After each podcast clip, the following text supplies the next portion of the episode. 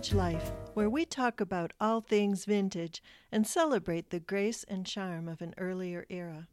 I'm your host, Jennifer Leo, and it's March 28, 2019, as I record this.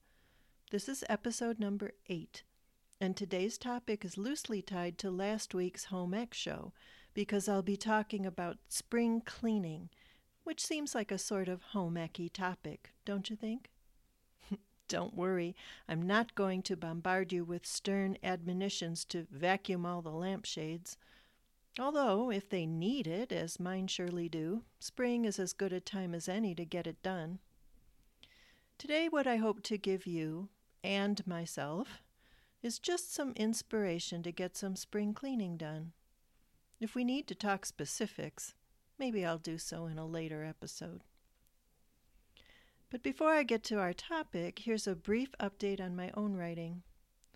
I'm still hard at work on the 1930s novel, so nothing new to report there, except that so far this week I've been able to keep up with my daily word count goal, which is sort of incredible. Many thanks to Sarah Cannon over at heartbreathings.com for helping me figure out a solid productivity method for writing books that seems to be working for me. Having a system for managing my writing time has helped me corral my easily distractible brain and keep on task. I'm also finishing up an article for Sandpoint Magazine about the history of our local beach, the oh so poetically named City Beach. I love delving into the history of things and spending large swaths of time at our local museum, leafing through old photographs and documents. So, having articles like this to write helps me indulge in that favorite pastime. And now, on to the topic spring cleaning.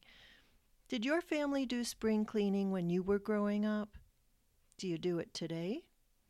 In case you're unfamiliar with the concept, in the olden days, spring cleaning was a time when the whole house was cleaned top to bottom, attic to basement, to garage to gardening shed Upholstered furniture was taken outside and aired in the sun. Rugs were taken up and beaten, and floors polished. Heavy winter curtains were taken down and replaced with lighter ones. Basically, picture everything you own spread out on your front lawn for all your neighbors to see and evaluate. Except they'd be too busy to spy on your stuff because they'd be working on their own house. Windows were washed, and so were walls and ceilings. In Home Comforts, her encyclopedic tome on housekeeping, Cheryl Mendelson explains that this thorough scrubbing of all and sundry was necessary because of the way homes were heated and lighted in those days, with coal, gas, oil, kerosene, and candles and fireplaces.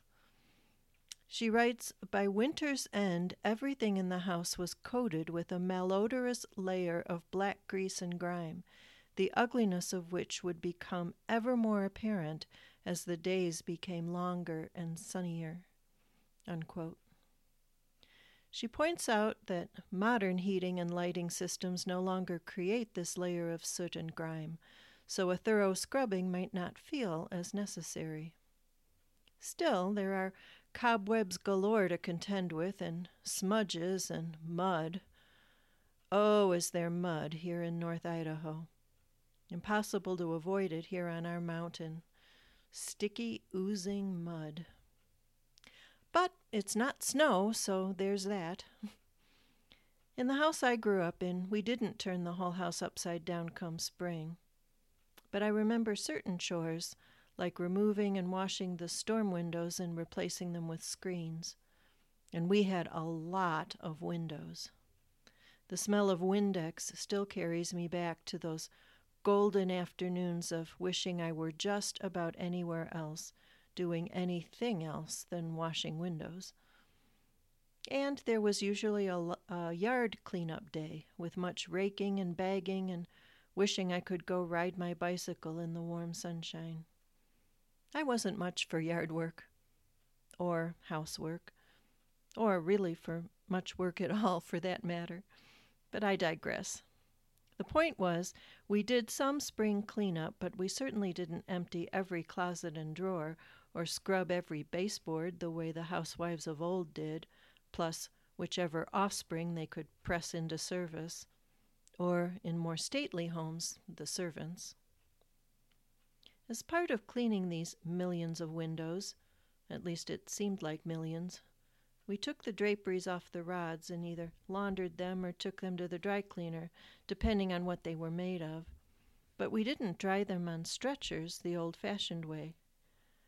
In her 1937 novel Daphne Deane by Grace Livingston Hill, the title character goes about the charmingly antique task of curtain stretching while enjoying the company of the attractive young man who lives next door. Here's a sparkling vintage literary snippet for you from Daphne Deane by Grace Livingston Hill. Quote, but Daphne did not wash curtains the next morning, though the sun was shining brightly, and she had made her brother bring the curtain stretchers down from the attic and set them in position for her. She had put on a little blue print dress, one of her plainest morning dresses, and was all ready to go, but instead she went to answer a knock at the front door and found Keith Morrell standing humbly on the porch, an eager look in his eyes. Good morning, he said. Are you very busy? Would I be a terrible nuisance if I asked a favor of you? As it happens, the young swain gets roped into helping with the curtains, although he doesn't seem to mind too much. He gallantly carries the curtains to the laundry room and dumps them into tubs of soapy water.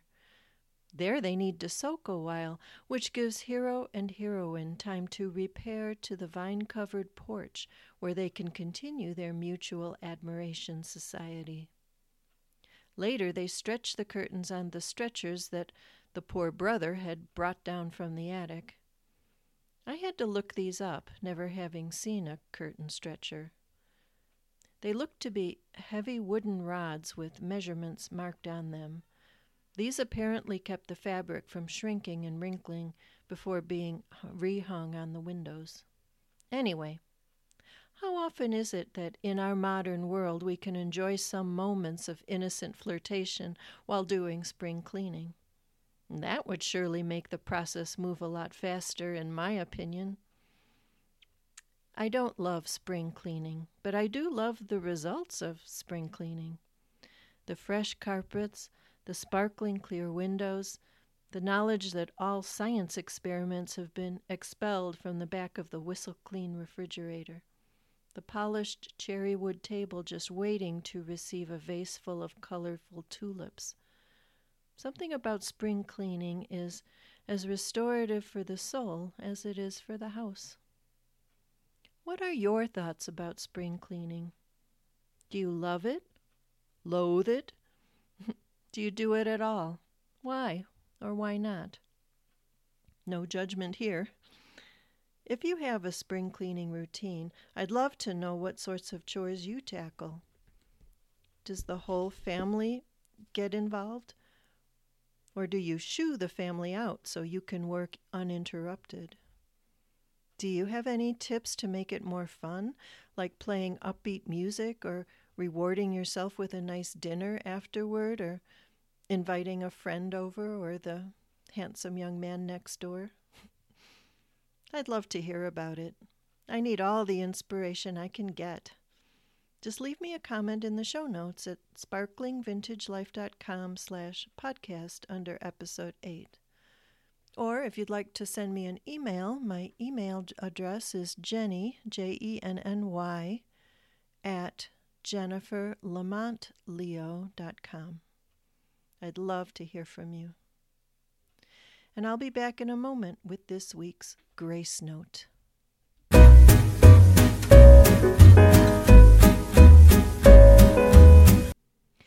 This week's Grace Note is the book I mentioned earlier in the episode Home Comforts by Cheryl Mendelson. First published in 1999, this thick, heavy volume covers everything you could possibly want to know about cleaning and caring for a home, from scrubbing and dusting to cooking to laundry to household safety. If you don't need it, maybe someone in your household does, maybe your kids who are learning to do these things. It's a, a very handy reference to keep around. The author goes in depth, maybe a little too in depth for some, and even addresses how to care for specialized items like pianos and books. There's even a section on domestic employment laws should you be in a position to be hiring help. Cheryl Mendelson happens to be a lawyer as well as a domestic maven. If this all sounds dry as, well, dust, it's not. It's a well written book, and I truly enjoy picking it up to read when I need some housework inspiration. The problem is, I'd rather read about cleaning than actually do it. But, to paraphrase an old song, sunshine on my cobwebs makes me itchy. Guess I'd better go plug in the vacuum. You can subscribe to A Sparkling Vintage Life at iTunes and Stitcher or wherever you like to listen to your podcasts. Also, I can't believe I've let eight episodes go by without inviting you to subscribe to my newsletter. You can sign up at jenniferlamontleo.com and I'll send you a free PDF download of 22 simple ways to add vintage sparkle to your days as a thank you for joining. And that's it for today, my sparkling friend. Have a lovely week Enjoy the changing seasons wherever you may live. And tune in again next Thursday when I'll be back with another topic on a sparkling vintage life.